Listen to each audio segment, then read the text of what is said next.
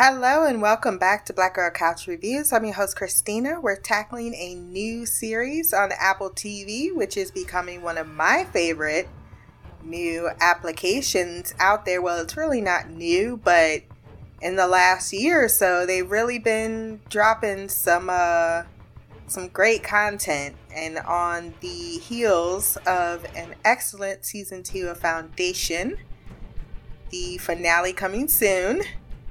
I am very happy to jump into the series. The Changeling is what we are talking about, which is a horror fantasy television series created by Kelly Marcel and directed by Melina Matsoukas, based on the novel of the same name by Victor LaValle.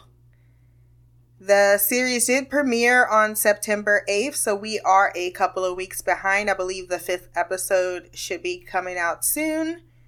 But there is a total of 10, or no, 8 episodes for the series uh, for this first season. Whether or not it will continue on, I guess, is uh, a good question. Because we have the events of what happened in the novel but you can always expand from there. This show stars Lakeith Stanfield as Apollo Kagwa, Adina Porter as Lillian Kagwa, Alexis Louder as a young Lillian Kagwa, Clark Backo as Emma Emmy Valentine, Apollo's wife, Samuel T. Herring as William Wheeler, someone I don't think that we've met yet, and Jared Abraham as Brian West. Recurring Amirah Vann as Kim Valentine and Malcolm Barrett as Patrice Green, two characters I do not believe we've met either. Executive producers, along with Kelly and Melina, are David Knoller, Megan Ellison, Sue Naegle, Patrick Chu, Ali Krug, David Wolkis, Lakeith Stanfield, and Jonathan Van Tulleken. I actually didn't know Adina Porter was in this. I love Adina Porter. Now we've given credit where credit is due. Let's get into this first episode entitled First There's Love. And indeed, we have a love story occurring over, or two love stories occurring decades apart, but within the same family. I thought that was very well done paralleling the the mother's introduction to the father and the son's introduction to his significant other and all of the similarities that they uh they had between them. Malcolm Barrett, he played in Preacher, didn't he? Yeah, you can see how my brain works. It, it was circling around his name trying to figure out where I could place it. Let's get into the recap. But before we do, wherever you listen to this podcast, Podbean, Stitcher, Apple Podcast, Spotify, and wherever good podcasts can be found, go down to the rating section, drop some stars, leave a review. My social media will be there as well. Like, share, and subscribe. And if you want to send feedback, blackgirlcouch at gmail.com, or you can leave a comment below. Also, if you've read the book or have you seen the previous movies? Because I can't recall the last one. I know I've watched it because I have a, a, a soft spot for this particular novel, and I've read the novel as well, but I, it's been like years. And I don't know about the current, most current remake there has been. So yeah, it'll be interesting to compare and contrast, especially since this is primarily an African American led series. July 5th, 1825, from Norway, the ship Restoration fled to America to avoid religious persecution Something that a lot of people fled to America for. The Puritans also. being a part of the religiously persecuted group of people that we uh, forget to mention every time we start to roll out that Thanksgiving tale. The journey in itself was considered an impossibility, but they made it to safe harbor. They just didn't do it alone. Let me guess. White Devil, White Devil? I felt very proud they didn't go the tropish route and have this be a slave ship. just because that has a tendency to make its way into most horror. Uh, or, or, you know, not just most horror, but into the genre of television shows of a righteous type of anger. And if there's a black or brown lead, well, of course, it must tie directly to slavery. And they chose not to go that very predictable story, and I'm glad they did. I don't even know if it was on the table, but I do know someone in Hollywood would have certainly proposed it. Queen's 2010 Emma Valentine diffuses a situation in the library with a paranoid schizophrenic, something Apollo Kagwa witnesses and is instantly smitten because this is someone who can deal with a slightly abnormal personality. And I'm not saying that that Apollo there's a couple of screws loose or anything like that. No only that he has a certain quirkiness to him. I don't know about you, but I am not at all turned on by guys that say I am the god of you know, it was what your parents decided to name you and it kind of had nothing to do with God and everything to do with a movie. So She can deal with an outsized personality. He's instantly smitten with her, asking her out to dinner, which she replies no, but the man is persistent and he gets it honestly, which leads us back to 1968 during the Great Garbage Strike. I didn't know that was a thing. That's now on the Jones Chronicles to look into. Brian West, who is a patrol officer, goes to see goes to see his um wait i didn't catch her boss's name. It's not in my notes. Anyhow he goes to glamour time modeling agency which is actually a money laundering operation. And he asks to speak to her boss. This is when he meets lillian kagwa which is apollo's mother. His response was funny. Fuck fuck fuck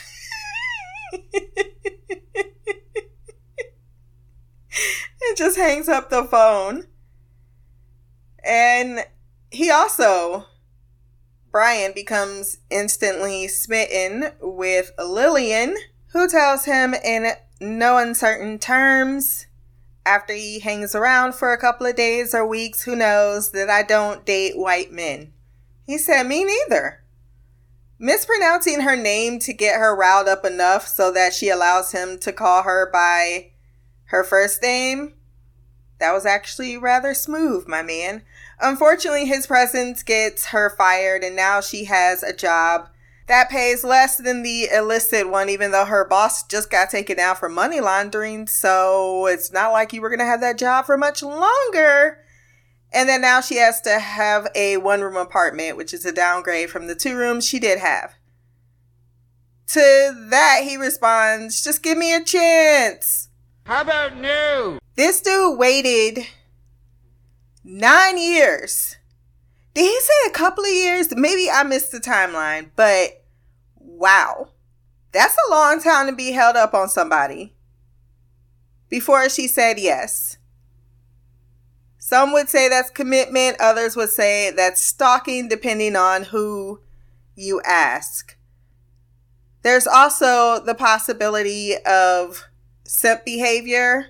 Though I don't think I would classify this as much because there's one thing to be interested in a girl and she's clearly never going to be interested in you. It's another thing if she's interested but she's choosing not to give you a chance for whatever reason, but it it's not because you don't appeal to her.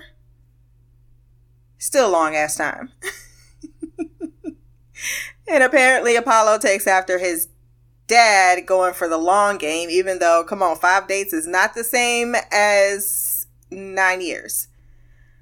Finally, when Emma says yes, she reveals that she is from Boone Mills or Boone's Mill. Population 285. Also, population kill me now because I would never be happy in a town that small. It's where her parents landed, which got my ears perking up because I was assuming from Norway there would be nothing but Caucasian folks on that boat. But I think they're they're messing with up in the air type of uh type of storytelling with that. Her parents died when she was 5 people always brush that off. Oh, don't be empathetic. It's not a thing. Well, it is because it definitely had an impact on your life growing up. How did they die? Unimportant. What do you mean by that? That was a huge red flag for me personally because that is important and I need to know because I'm vetting you right now if I'm ever going to let you in my home. But maybe men have different criteria. I don't know. Her sister Kim is 13 years older, adopted her, and Mrs. Rook, the librarian, also took care of her. I think it's awesome that she was inspired by the overthrow of the slaves to their masters, which were Brazilian. I think that's important because we always think that colonization involved white Europeans and black Africans, and we kind of gloss over most of the, if not the French, definitely the Spanish and Portuguese influences on those slave trades, particularly in the Caribbean islands and in South America. We just act like that's not a thing. and they were doing it before the white Europeans. Doesn't mean anyone's off the hook, just nice to get a different perspective of the same the same system. Movies are called movies cuz they move. And they just figured it out at that moment at the table, or at least she did. And he thought it was really funny. She intends to see the world while he is being stalked by some other dark entity while thinking her soul is beautiful. I'm like, I don't know which more which one I should be more afraid of getting involved with the other.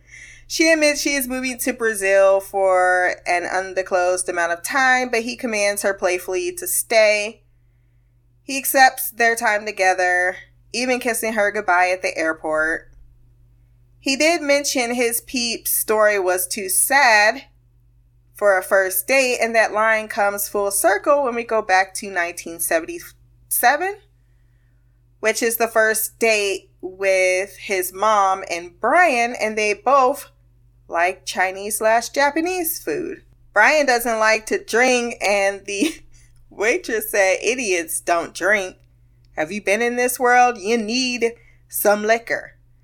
Both father and son notice just want to be a father in their lives. But Brian, he has a bit more context to his reasoning. He grew up in Syracuse. He also loved the movies. He worked there selling candy. I like the thank you. That was clearly the waitress coming back to give her her drink, but they didn't show it. They're just showing what happened in the past. I just thought that was a smart, clever thing that added to my enjoyment of the episode. Brian's parents were toxic alcoholics that were cheating on each other and yelling about it.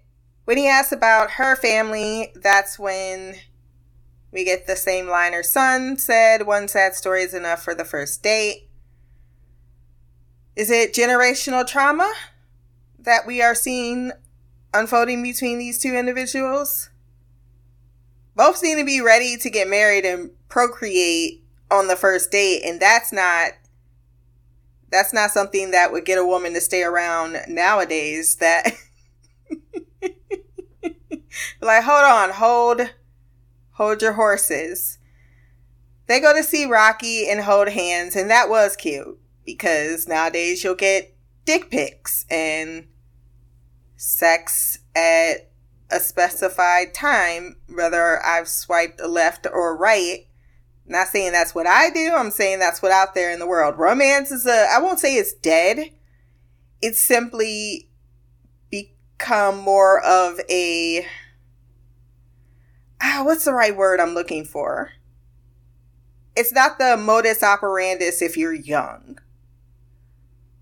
She gets a new job at a law firm, and the two move in together, having conceived. A flashback reveals that she was in a car with her sister and brother, just minding their own business, having a good day, singing to the radio, when officers at a checkpoint in Africa, I don't know why I wanted to say it like that, they are asked for identification before being told, at least Arthur is told to get out of the vehicle, which he refuses to do even upon gunpoint. And the only thing I could think at that moment was, I'm in control for Arthur. I can put my hand on the gas. No, but his sister was driving.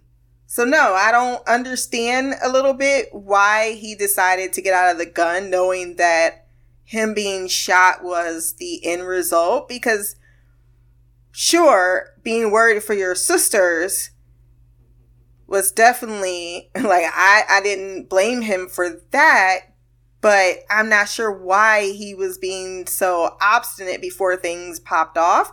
Because they said we don't have any gas and we need uh, fuel and they asked if they had any and they said no. Then they asked him to open the boot but maybe he just thought i'm dead anyway. Like they're gonna kill me and they're gonna molest my my sisters. Because that's it's just what happened during those times if you go back in history. So maybe it was just a, a dead end situation because I was thinking you're just to get shot. You're just to get shot. Whether it's in the car, outside the car, you're to get shot. And I thought maybe him being in the car, I can leave, but he wasn't driving. So if there was more of an interaction between him and the sister, I don't know. But he does get shot. And that's when Lillian floors it to avoid the hails of bullets that I thought was going to kill her sister in the back because they should have. her brother dies in her arms and she vows, not in the present day, but in her present pregnancy time, to protect her child with her breath and soul. She does have a photo of her brother, but what happened to her sister? Unfortunately, despite his love for his son, naming him after the movie. He won. He's like, uh, you think he can have a name like Rocky? no, no, no, he cannot. But he can have the name Apollo. But it's a homage to their first date. After a few years, he just leaves. He's gone. He's vanished. His mother is devastated.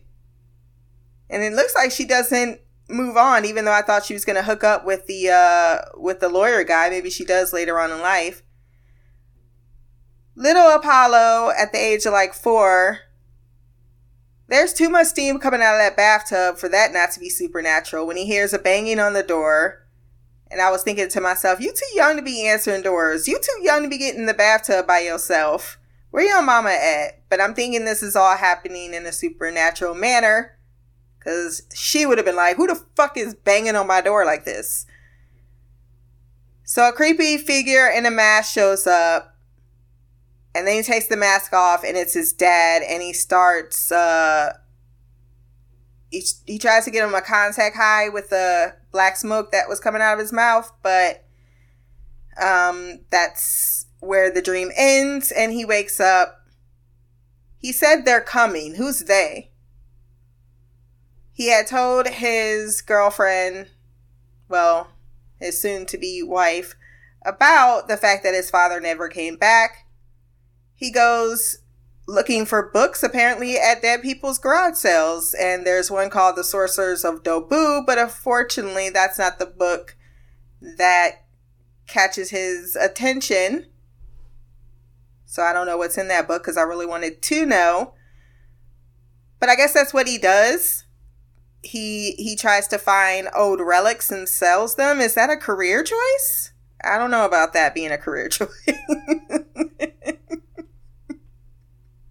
and I know I know there's a lot of these um I don't know, it's a trend where people ask, what do you want in a guy? Da, da, da, and all these women be talking about impossibilities that don't exist. And I get that part, but I also am like, no, you do need to have a decent job though. Come on now. you ain't got to make, you know, a hundred grand a year, but can you, can you be employed full time and I can count on your income? 1988 when he is a child, he grows into a teenager, loving books. His mom brings him home first, like spare materials from work, like magazines. And then you got people donating books for her child to read. That's and there was a look right between the lawyer and the mom. Then in 1992, he tries to get a job at a bookstore at many bookstores, but no one is interested, and all bookstore owners are white apparently. Did you really need to present ID cards like that? I was young in 1992, but I don't remember that being a thing. I thought you would just walk in the store, fill out an application, give it to the manager, stick around awkwardly until they might ask you some questions, and then present yourself. Despite trying to hype himself up, he is haunted by the choice of his father leaving him in the book that he purchased from uh, the the dead person's garage sale, well, not really garage sale, more like parlor sale, he finds a postcard from Aleister Crowley, who, if you don't know, was an English occultist, considered himself a magician, weird guy. He reads the postcard and it says some men are born sodomites, some achieve sodomy, and some have sodomy thrust upon them. If you don't know what sodomy means, it's anal sex or sex between man and animal. So if you want to know more about Aleister Crowley and what trees barking up, that's that that would be the variety. This is big news though because he can flip this for some money in an auction. Emma, meanwhile, is out in the Brazilian forest living her best life when a cackling old hag summons her over in a manner in which I would not approach. There, he's flirting with the devil. But apparently, her weird ass has goals that are beyond me. When Apollo was a teenager, there was another bang on his door, but no one's there, just a package that says improbabilia there's a lot of Jesus is the answer type of uh, knitted work around that gave me PTSD. Too many grandmas and aunties' houses. He finds a photo of his mom and a receipt, but more importantly, a book called To the Waters and the Wild. Mom comes home and wonders where he found his father's box. We don't get an answer to that because in another dream, he recalls his father picking him up as a kid, walking into the bathroom that is definitely a little too misty, and tells him that he's coming with him. Emma returns and is thrilled that Apollo waited because she texts him, Hey, I'm going to be at the airport. Your face is the only one I want to see. And he's like, Fuck yeah.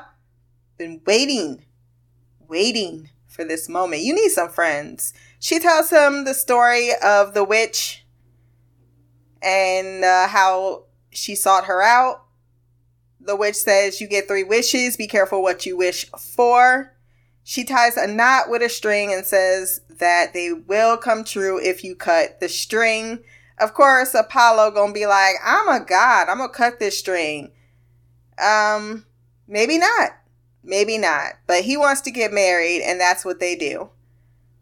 She said before, after, and now. Were, was those the time frames she presented? He goes to dinner with Emma, and her best friend, my guess, Melissa, good friend, at a very expensive restaurant. I don't know why Melissa was acting like a real housewife of New York City being that damn loud. I don't get it. And when we alone, yeah, that's cool, that's cool, that's cool. Not out in public, not not around all these people you don't know. No. Not if the room ain't private. But I did love her response to Emma's desire to have a home birth. She's like, I thought you was just not gonna do medicine, but you gonna have it in your living room? You are not third world peasants or wealthy white folks or anti hospital punks. Apollo is marveling at the richness of this menu. Like, how much for what? He had to get a, a jacket just to enter. But you also should have known that. I always do that before I go to a restaurant. I don't know. What is the dress code? Organic Long Island duck and organic Colorado lamb. How about, how about a salad? If I'm going, I don't know. It's probably good organic because that means it's not been fucked up and it probably tastes 10 times better. But it makes me feel pretentious when you say it like that. If it's organic, just say, Can I get the Colorado lamb? And it should be labeled separately than regular lamb if that's or the the waiter can ask for it. I don't know why. I don't know why. I don't want to be saying, yeah, can I get the organic Long Island duck? I would prefer to just say, can I get the Long Island duck organic style? Or, I don't know, maybe I'm being way too in my head about it. What is something me and Apollo agree on is 75 fucking dollars a plate. You got life fucked up. He said, I'll get some bread and his wife definitely looked at him like cheap motherfucker. like, why you being like this? Why you being like this? Why you be pinching pitties? I don't want to be pinching pitties. Do you not see this bitch over here? She all by herself and got the whole bottle of bubbly. Emma leaves to go to the restroom, and her friend Michelle said, Run, bitch! Run! I do think this is a conversation you have before he's already knocked her up, but maybe she wasn't thinking there was anything to it because when he busted out the red string, she says, Oh, I ain't touching that woo woo. she says, Look, she made three wishes. She doesn't want to tell you them because of whatever reason. And I'm trying to tell you something without breaking my friend's confidence. Don't be focused on the bullshit, meaning that she went around with some dude, some photographer. Focus on what I'm telling you about when he went to go to the bathroom. Okay? Because you the kind of dude that's gonna stay at the uh, airport for two to three fucking hours. Actually, a whole eight hours later than when she said she was gonna be there. So you a good one. And you need to know that when she was going around with this Norwegian photographer, no, she didn't fuck him. He put his camera down and she took a photo of herself nude and she stared into the lens in a way that I found frightening. Her wishes were to have a good husband, a healthy child, and number three, we don't get because Emma has gone into labor. Also, a gallery owner bought the photo, displayed it, and never took it down. So there's a nude photo of your wife somewhere out there in the universe. to be fair, he was like, okay, that's not something I'm going to get upset about. But her third wish may have something to do with maybe notoriety, fame, a desire to be worshipped, a desire to be in control. I don't know, but she's trying to hint at a darker side to his work to his wife's personality. Emma is determined to do this at home. She says no to the ambulance that's right there, so they take the subway. Ain't no way in hell I'm going through labor pains and listening to that music. I tried so hard and got so far, but in the end, it doesn't. Someone must have heard her though, because the power flickers and the entire train stops, the power being off. So now they're stuck on the tracks, and she has to go into labor. Them kids was freaking out once they found out what was happening. What's wrong with your girl? She pregnant. What's your name? My name is Cowboy. the conductor comes back because no one wants to go get the conductor. One of the dudes say, "Oh, I'll do it." Like everything about that uh, back and forth felt very realistic. The oh shit, I don't know what's happening, even though obviously I should know what was happening. I will say the woman with her child, I would expect her to at least provide some moral support since she knows what it's like to to go through labor. Like, hey, let me mop your brow or anything. I know you got some wipes in that bag because anytime you have a child, you got something on you. Okay? And she offered nothing. Nothing. That actually is probably realistic too. it's like I can ring the EMTs, but they ain't gonna be here for a while. This is also her fault though for not dialing 911 and taking your ass in a nice, comfortable ambulance to the ER where they'll be prepared. But she wants to do all this shit natural, which that's fine. I don't even care about that part. It's just I I would have been thinking, okay, I might not have enough time to get all the way fucking back home. You gotta change your plans. Can't stick to it when it is not reasonable. Now you're in front of strangers, diseases, bacteria, everything that a newborn child should never be around. when they first come into the come into the world. No showtime for you. when you believe in things you don't understand, then you suffer. That's not what I want to see when things are already looking pretty horrible. Like I have to walk my wife through birth. I don't, maybe he read all the videos and stuff, but I, I think giving birth yeah, I, I think the woman can follow it because either you have to push, like you just you got to. But the men being so confidently, oh, I got you, we got this, I'm gonna walk you through it. It'd be like, no, no.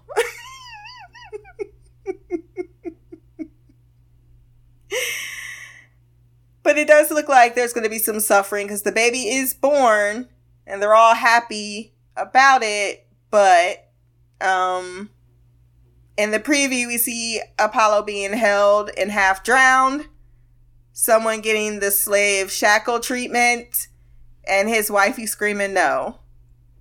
So, not how I would welcome a child into the world, but definitely an indicator of what this child coming into the world is going to bring. And that is my review of episode one of The Changeling.